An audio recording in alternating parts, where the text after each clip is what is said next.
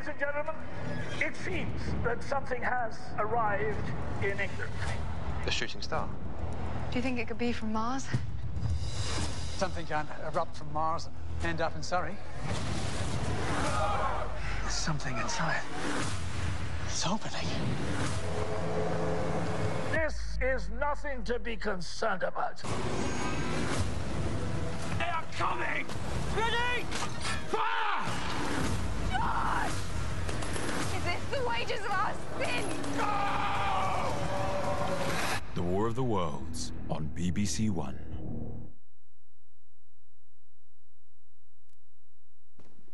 Prepare to meet your God. That got a better response for service. I'm just saying. I can tell already this is going to be a tough pull. Our world seems to be fascinated with Martians. How do you remember Marvin the Martian? I had a Marvin the Martian tie. I don't know why anyone gave it to me. I don't know that I ever wore it, but I had one. We seem to be fascinated. In the late 1800s, there was a series of books that were written about this Martian invasion in our planet that led to the radio broadcast that probably all of you have heard about with Orson Welles in 1938. Did any of you hear that live? I'm just kidding. I don't want to know.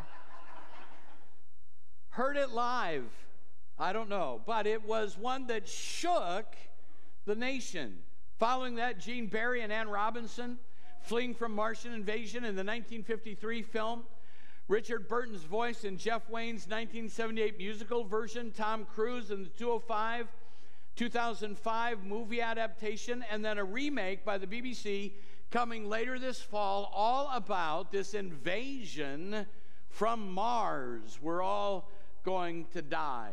Our fascination with Mars even spilled over to this idea that men are from Mars, women are from Venus, and that wonderful relationship book. But what I want you to know this morning is while we're fascinated with Mars, you could have the opportunity to go to Mars and live there.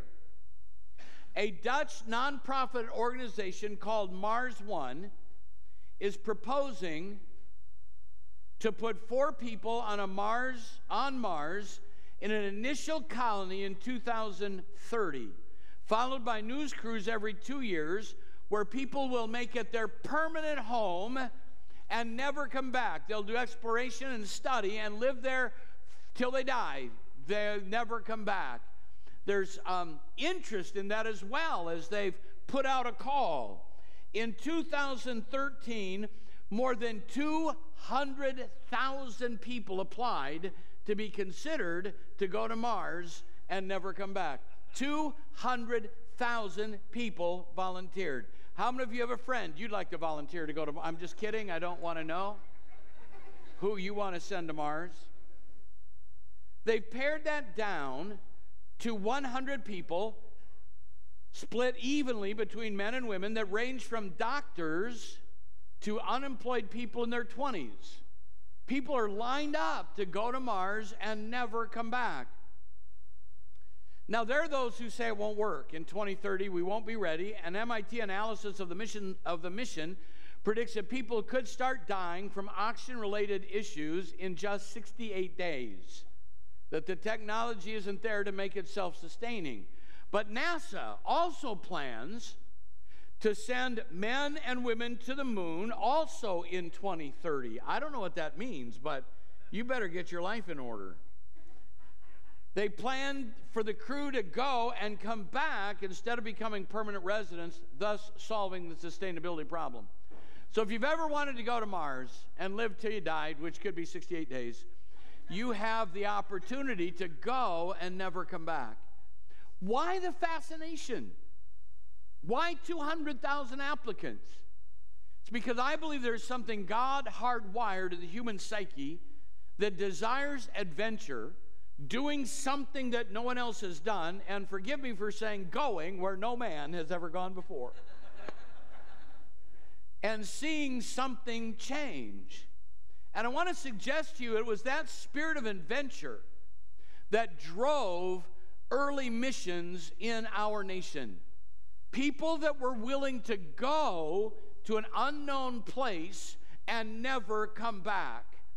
Missionaries to East Africa in the early 1800s shipped their goods to Africa in coffins because they knew that most of them would likely either be struck down by disease or by unfriendly natives. Did you hear what I said? They shipped their materials in coffins. I remember early as a Bible college student hearing a missionary talk about those kinds of scenarios and that someone said to them, You you shouldn't go. If you go, you'll never come back. And the attitude of those early missionaries was God called us to go. He didn't say anything about coming back. It's following the call. In the early 1800s, one of those missionaries was A.W. Milne. He set sail for the New Hebrides in the South Pacific, aware that headhunters had martyred every missionary before him. He packed his goods in a coffin, moved to the South Pacific, and ministered there for 35 years among that headhunting tribe. When he died, they buried him in the middle of the village, and this is what the natives wrote on his tombstone. When he came here, there was no light. When he left, there was no darkness. Woo! That's shouting ground. I'm telling you, that's a heart that says, I'm willing to spend my life to make a difference. When he came, there was no light. When he left, there was no darkness. Methodist missionary James Calvert in the later 1800s committed his life to reaching the indigenous people of the Fiji Islands. And while on his voyage to the islands, the captain said, You need to turn back and give up on this idea. You will lose your life and the lives of those with you if you go among the savages. And Calvert replied, It doesn't matter. We died before we came here. I read an article, a blog that was talking about that heart and passion of the early missionaries. And I want you to listen to what this article said. When did we start believing that God wants to send us to safe places to do easy things? That faithfulness, that faithfulness is holding the fort and that playing it safe is safe. Jesus didn't die to keep us safe, He died to make us dangerous. Faithfulness is not holding the fort, it's storming the gates of hell. And it's time to quit living as if the purpose of life is to arrive safely at death. There's something powerfully biblical about pursuing a cause with a commitment that whatever it costs, I will not turn back it's time for the church to rise up in a politically correct snowflake cupcake generation and say there still are things that are right, there's still things that are wrong, and we're willing to we're willing to give our lives to a vision that's come from heaven, whatever it costs. It needs to be our personal missions commitment. And when we talk about missions, often you'll hear this.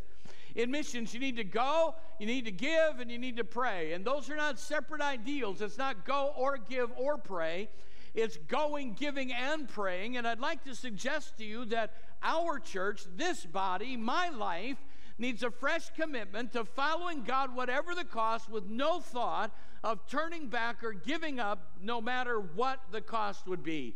I want to challenge you to develop a missions heart that's committed to going and not coming back. Committed to going and not coming back.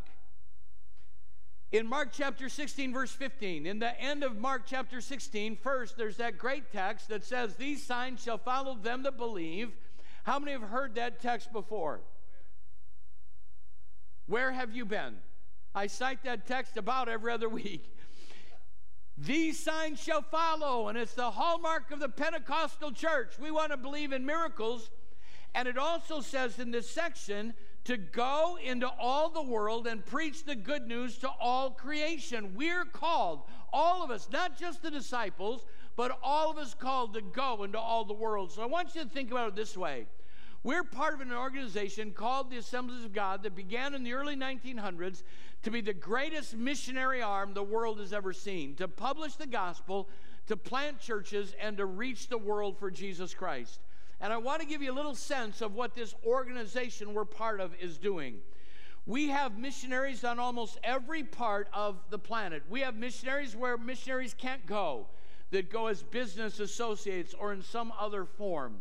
We have almost 2,700 missionaries, 357 MAPS workers, 9,620 short term personnel. Our giving to missions last year was $204 million.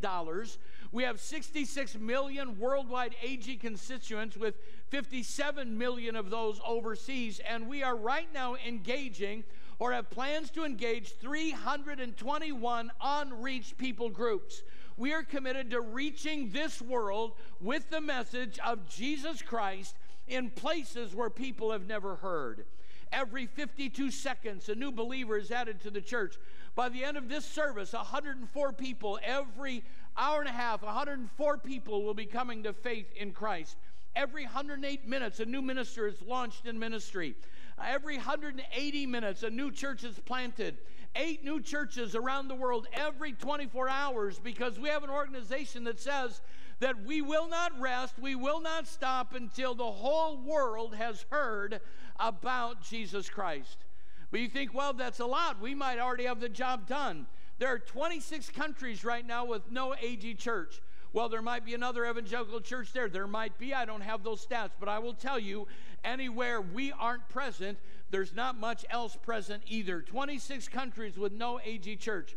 14 countries with only one church for every 1 million people. Are you hearing what I'm saying? One church for every 1 million people, and there are over 1 billion people without an AG ministry anywhere near them, have never heard the gospel message. That's just our stats, and that would be replicated across the board. There's a world that needs to hear about the cause of Jesus Christ. The call, though, is not just corporate to the body that we're part of, it's also individual. When Jesus in Mark 16 appeared to the 12 and gave that text to go into all the world and then told them that signs would follow, you need to understand how that text started. That discussion started this way in Mark 16. The Lord appeared to the 11 as they were eating. We do that well, don't we? He appeared to the eleven as they were eating, and he rebuked them for their lack of faith and their stubborn refusal to believe. That's how this pericope, this section starts. He rebukes them for their unbelief and their unwillingness to believe. Following that rebuke, he says to them, Go into all the world. I'm going to link those together because Jesus did. There's a direct link between unbelief and an unwillingness to go. There's a direct relief with uh, a direct connection between stubbornness to believe and not engaging a lost and dying world. And if you want your faith to grow, you can't sit around contemplating the struggles you're facing alone. You need to get out on the battlefield, deal with lost people, begin to share your faith in Christ, and all of a sudden you'll experience a power you've not felt before. Get over your unbelief and your stubborn refusal to believe by engaging lost people for the kingdom of God. And when you get there, then these signs shall follow. But the promise that these signs shall follow started as a rebuke. I didn't expect a lot of shouting. That's why I planned to be here till 2 o'clock. We'll get done before that, though. It's been said over and over that his last command should be our first concern. And here's what I want to challenge you to. Well, I thank God for missionaries that packed their belongings in coffins and went with no, no hope of return.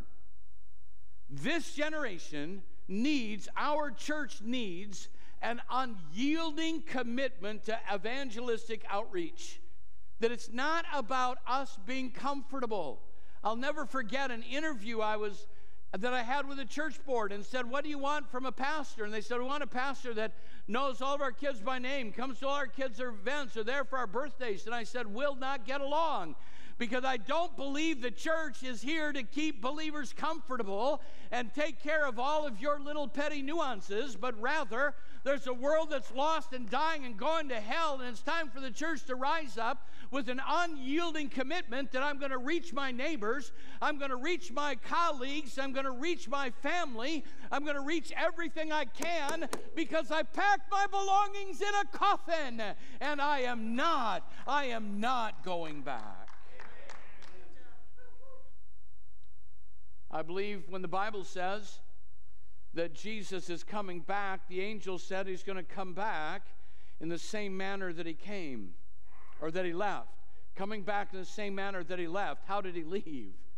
He left saying, Don't be unbelieving, reach the lost, and expect miracles to happen. I believe that's who he's coming back for. I said, I believe that's who he's coming back for. I believe in an unyielding commitment to evangelism. I'll never forget, both of our daughters are involved in ministry today. Crystal, that you know, and Tiffany on the college campus pioneering a work, and God's doing amazing things there. I'd love to tell you all about what's happening. It's just amazing what God is doing. But I'll not forget, she was in elementary school sitting at our kitchen table. And all of a sudden it struck her. She said, Dad, didn't God tell us to go into all the world? And I said, Yes. She said, Then what are we doing sitting here? Let's get a bus. and she started going to her friends and to the people up the hill and led a little neighbor girl to Jesus. I'm telling you, we need that passion again that we're not here to be comfortable and own our own ground and get a better job and be happy and arrive safely at death. It's time to pack our belongings in a coffin and say, I've left it behind, and I'm going to do everything in my power to keep my face set toward evangelism and reach a lost world for the King. Is there anybody in the house this morning? Reaching lost people for Jesus. In the next year, you're going to see some changes around here. We're going to get serious about that, but we all need to be serious about that in our everyday living. Are you willing to commit yourself to reaching lost people for the King? Second, I want to challenge you to give and not look back. Giving and not looking back. The Bible says in 2 Corinthians chapter 9 verse 7, each man should give what he has decided in his heart to give, not reluctantly or under compulsion, for God loves a cheerful giver. How many of you have heard that God loves a cheerful giver? A few more of you. I tell you, 2 o'clock. Now, how many have heard it? God loves a cheerful giver. The Greek word means a hilarious giver, and I've always wanted to take a hilarious offering. I've, I've never had the courage to do it, and it'd be tougher now with online giving. No, it might be easier with online giving, but how many of you remember checks? Checks. How many of you actually still use checks? Oh, it might still work. Here's what I'd like to do for a hilarious offering I'd like you to take out a check write Berean Church on the line and sign it. Then give it to your neighbor and ask them to fill out the amount they think you ought to give. I think that would be hysterical. That's my idea of a hilarious offering. Give until people who give till it hurts haven't understood joy. If you give till it hurts, you've just given till you've touched your flesh. But when you give past pain to this is ridiculous, then you found the spiritual place of joy and giving. And so he says to not do it reluctantly. Um, and that word's really unique. Uh, when I think of something reluctantly, I think of going shopping. I'll do it reluctantly unless it's Bass Pro I'll go reluctantly. So I just thought, you know, kind of a mild resistance is what that means. Oh, no. No, let me tell you where this exact same Greek word is used to describe an entirely different context. And then let's go back to this verse. That same, that same word is used here, and it's translated pain. A woman giving birth to a child has pain because her time has come. Now, ladies, guys, shut up. do not respond in any fashion to what I'm going to ask next, okay? I'm trying to save your life. Do not respond. But I'm wondering, ladies, how many ladies have given birth? Would you describe that moment of childbirth as feeling kind of reluctant? wouldn't quite cover it, would it? No, wouldn't quite cover it. So, this word is that same word. Don't give out of pain. And I thought I had this image in my mind of someone in the offering giving the missions going, Oh, there's a dollar. Oh, there's a dollar. Oh, there's a dollar. Don't give like you're in childbirth. Supposed to be joyful. And then the other word is under compulsion. And that word means imposed by circumstances or law, necessity due to calamity, distress, or straits. So when a hurricane hits Florida, people are under compulsion to get out of the way. So I picture some people that are giving, they're either running from a hurricane or they're trying to give birth, but they haven't found the place of joy. Don't give that way, running from a calamity or out of pain, but find the place of joy. What causes us to experience pain in giving? It's when we look back with doubt. It's called donor remorse. How many of you experience buyer's remorse?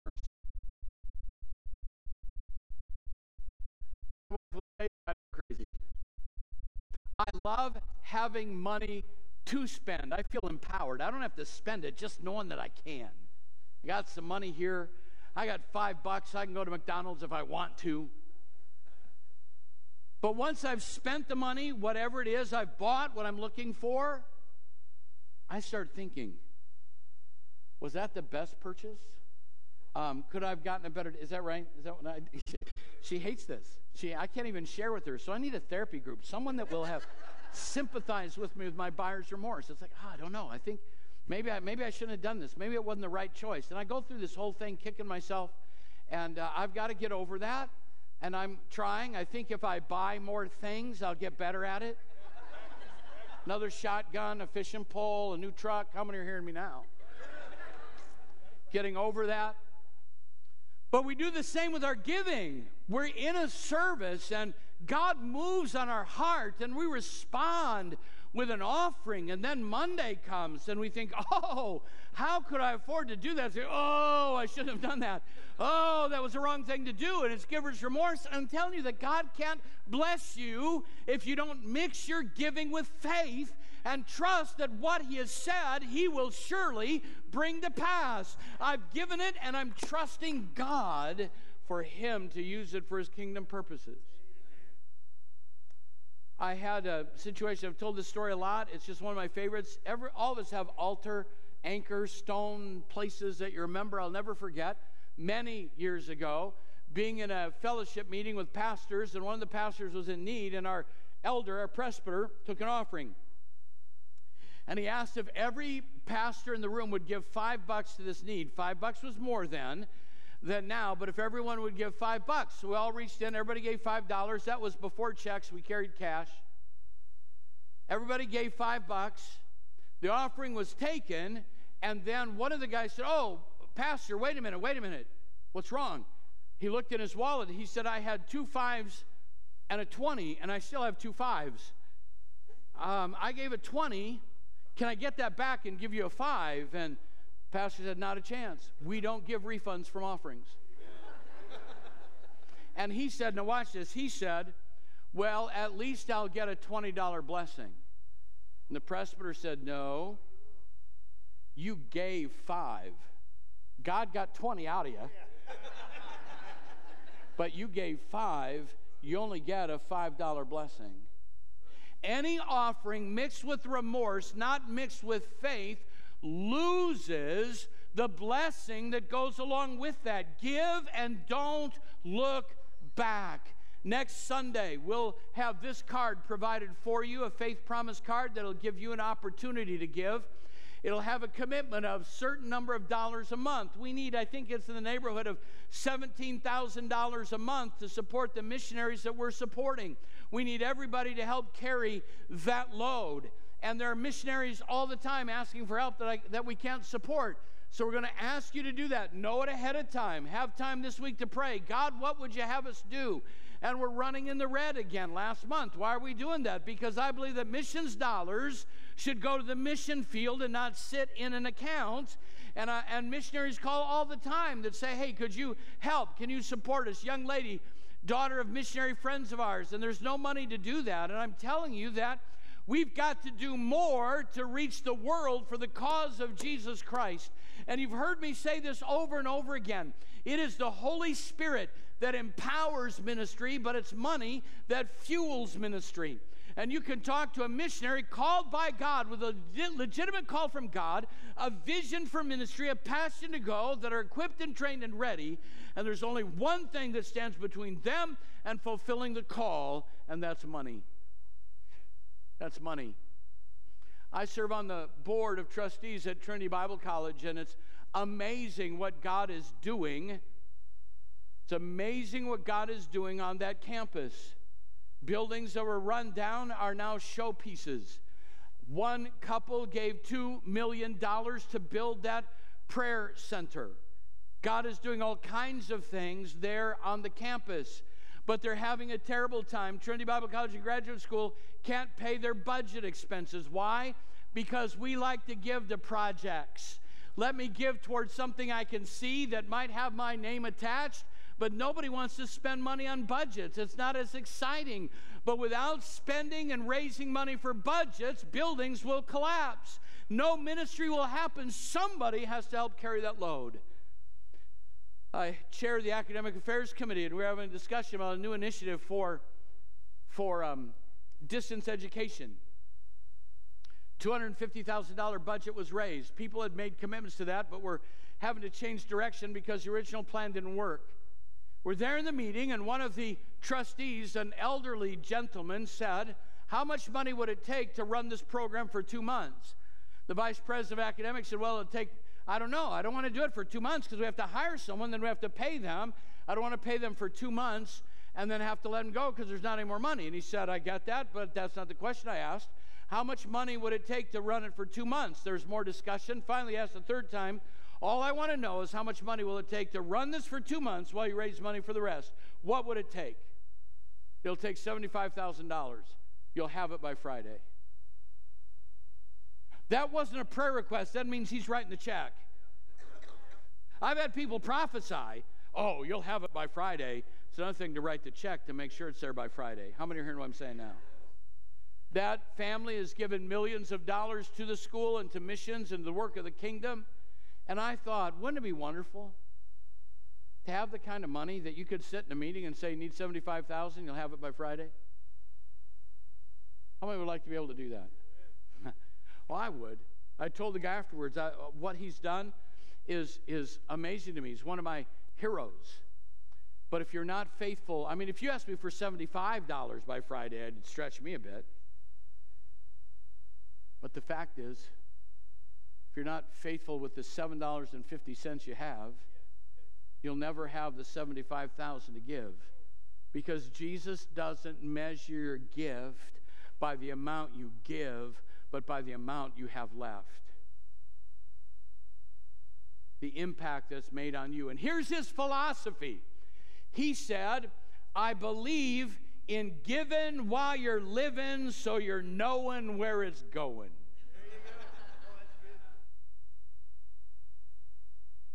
Giving for the kingdom's sake.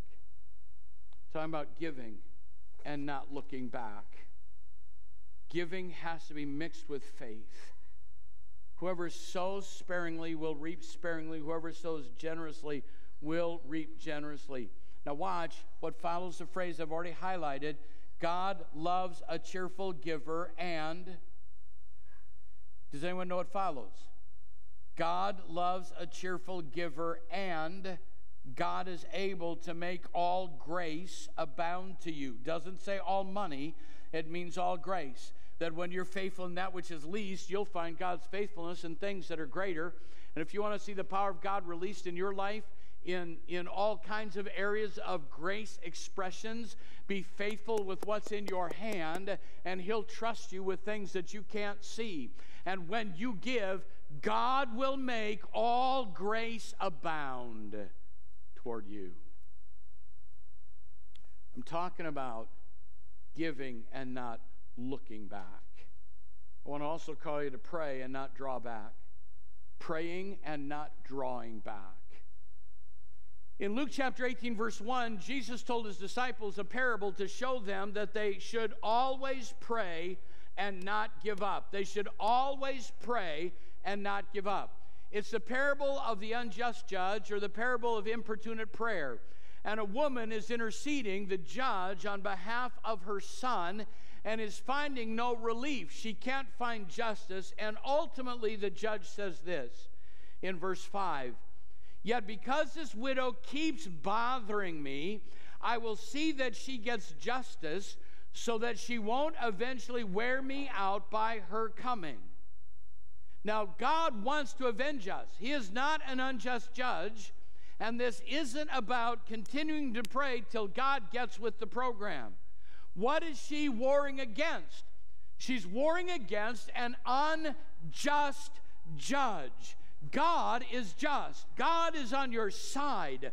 But there are walls and strongholds of injustice that will not come down until we batter it with the ram of prayer, keep running against it, keep standing against it, keep fighting against it.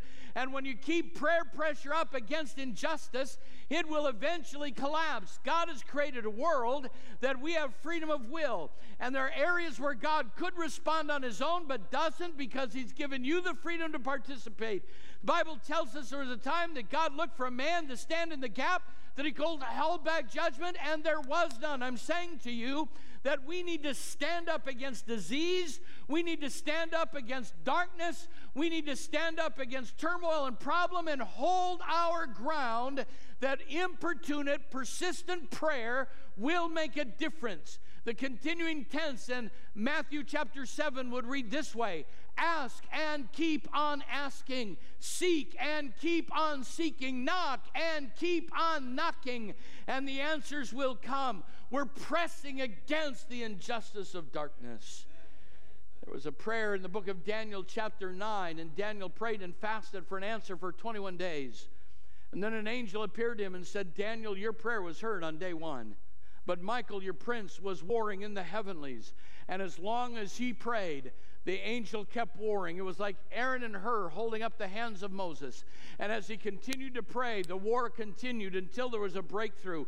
We need men and women that are willing to pierce the darkness, that are willing to pray through the strongholds, that are willing to hold up the hands that hang down, and not just pray, and now I lay me down to sleep prayer, but a prayer that engages warfare, that drives the devil back. Is anyone hearing me this morning? That drives back the injustice and says, We will not stop until we see His kingdom come, His will done on earth as it is in heaven. I've listened to wonderful stories of missionaries. I'm not going to tell you the missionary couple because I'm not sure I have all the details exact, but the stories I remembered, it was a terrifying moment for them. They were ministering in an African nation where there were marauders trying to overthrow the government. And when these groups, these militia, would come through, they didn't just shoot up the government officials they tried to do as much damage and create as much fear as possible. They'd behead the men, they would rape the women, murder the children, burn them alive in their buildings. It was a horrible, scary time. Where they lived, they had a wall around their house and a gate with an armed guard because it was just expected. If you wanted any kind of safety, you needed to have security. And one particular night, they remember hearing gunshots in the district, bombs, grenades going off. And they heard that militia marching toward their their town and they knew that they were in trouble. In fact, they heard them come into the city, heard the gunshots, and before long they heard them pounding on the gate, trying to knock the gate down. They didn't know what else to do. They climbed up in the rafters, tried to hide. Mom and dad and two kids scared for their lives. You say, well, you ought to have you ought to have uh, faith and never be afraid. Let's put you in that house and see how you'd react. And they're believing God, but it was a terrifying moment. And then they heard the gate bust open, and now they're up to the house. What are they going to do?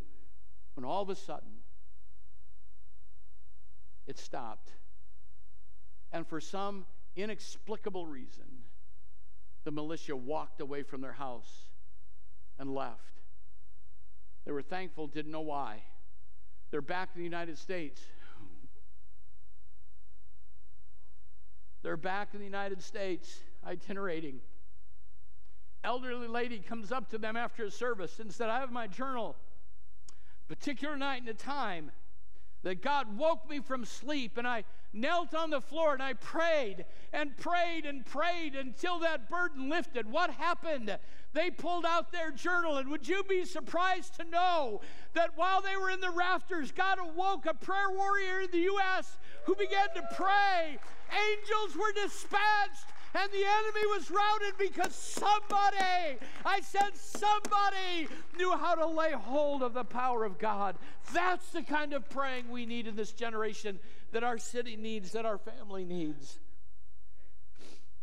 I read another story. It was um, another mission story, a church that had missionaries, missionary missions convention, and as they're sharing stories, um, they're home after church talking with their little girl who was in early elementary. And as they're talking and and they're sharing stories, she stood up and said, We have to pray for, I'll just call them the Andrews family, the missionaries. We have to pray for the Andrews right now, right now. And they said, Well, why? They didn't even think she knew that name. They hadn't been there, hadn't talked about them. She said, It's the Andrews. We have to pray for them. Why? The bees. It's the bees. It's the bees. We've got to pray. And they thought, Whatever, we're not going to bed till we pray. So they all began to lift up the Andrews family for the bees, praying for the bees year or so later, that family comes through their church. They had it written down. Said, What?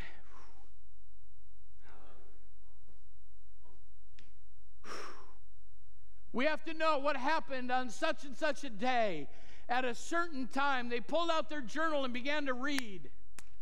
And they said, That was the day we were out in the villages and a swarm of killer bees surrounded us and it seemed like there was no hope for us. We were going to die in the middle of that jungle. And then all of a sudden, for no apparent reason, that cloud of bees lifted and dissipated and flew away because God touched the heart of a little girl in America who said, Pray, the bees, the bees, the bees.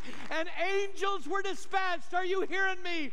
I said, Angels were dispatched and the bees were sent on their way because somebody believed in praying through until the answer comes. Calm down. Ah, I'm telling you what. We'll change our city if we'll pray with that kind of prayer. We'll change our family if we'll pray with that kind of prayer. We'll make a difference with that kind of praying. Look, this morning, I'm not asking you to go to Mars. I'm asking you to go to missions. I'm asking you to go with a missions commitment to your world and not come back. I'm asking you to give and not look back. I'm asking you to pray and not draw back. Hold that ground. In a world that seems to believe they have a right to not be offended, you're in the wrong place this morning. In a place where you have to honor and protect cupcakes and snowflakes, you're in the wrong place. I'm not here this morning to make you comfortable. I'm here to challenge you with a new commitment and a fresh vision that we're going to make a difference and we're not stopping until Jesus comes. We're not stopping until Jesus comes. I want you to go and don't come back. Give and don't look back. Pray and don't draw back. Do you believe that? Oh. If there's still one person in our world that doesn't know about Jesus, we've got more work to do. I had a friend say to me not that long ago, said, We want to start a church on your side of town.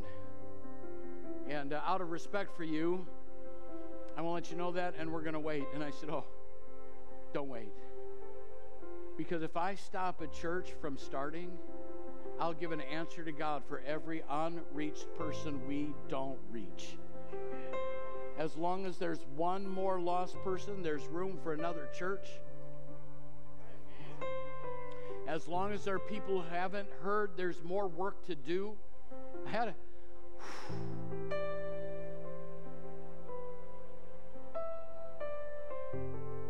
Had a young man came up to me after first service and he said, Been wrestling with this for a long time. I've felt like God's called me to go into missions, to invest my life there, and I don't know what to do. And I said, Brother, we'll do everything we can to help you get there, training and prep and getting yourself ready. And so, my appeal is to that. If God's put a call in your heart to go somewhere, I got to share one more story. I don't think, I think your mom would care if I shared what she shared with me. She, I don't know what's happening up here, but I'm about to melt in a puddle. I was talking to Sharon Thomas, and she said when they first went in missions, she felt terrified. The one place she was terrified of going was to China. And she said, I don't know. If God's calling me, I'll go. If He wants me to go to China, I'll go. And I said, No. He sent China to you. He said, He sent China to you. He may call you to go. You can talk to Dawson's. He may call you to go. He may call you to stay, but He will call you to missions to go, to give, and to pray. And all I'm asking this morning, all I'm asking, I'm not asking you to sign up for anything, I'm not asking you to fill out a card. I'm just wondering if you'd be willing to stand before God and say, Help me go to a missions commitment Help me go toward evangelism and never come back. Help me give and never look back. Help me pray and never draw back. If you're willing to at least ask Him to help you with that, would you just stand, lift your hands, and tell Him you're available to Him? Pastor Nathan's going to lead us in worship for a minute. Just tell Him, in your way, God, let me be one of those. I've packed my belongings in a casket and I'm headed for heaven and I'm not looking back. Just lift your hands and tell Him this morning.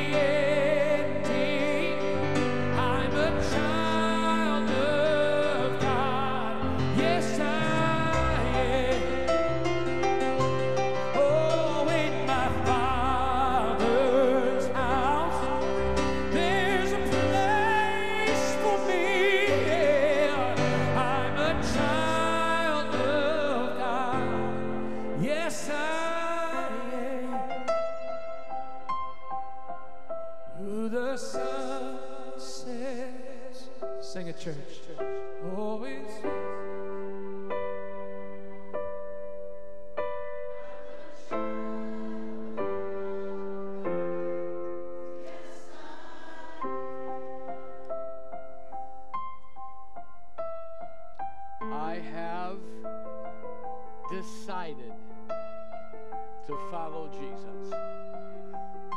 No turning back. Lord Jesus, let this be a day, day of demarcation in our lives. That we are turning away from the weak and beggarly elements of the world to a full and complete commitment to follow after you, not turning back from the call that you've given to the church to reach our world for the cause of Jesus Christ. We stand here this morning open before you, saying, Here we are, send us to our neighbors, to those around us and to a world in need. We ask in Jesus' name. And everyone that loves him said, Amen. Amen.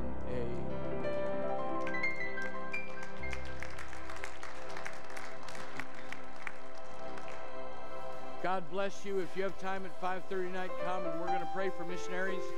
Thank you for wearing your name badges. Turn to somebody you don't know, surprise them, call them by name. Talk to somebody you don't know before you go this morning.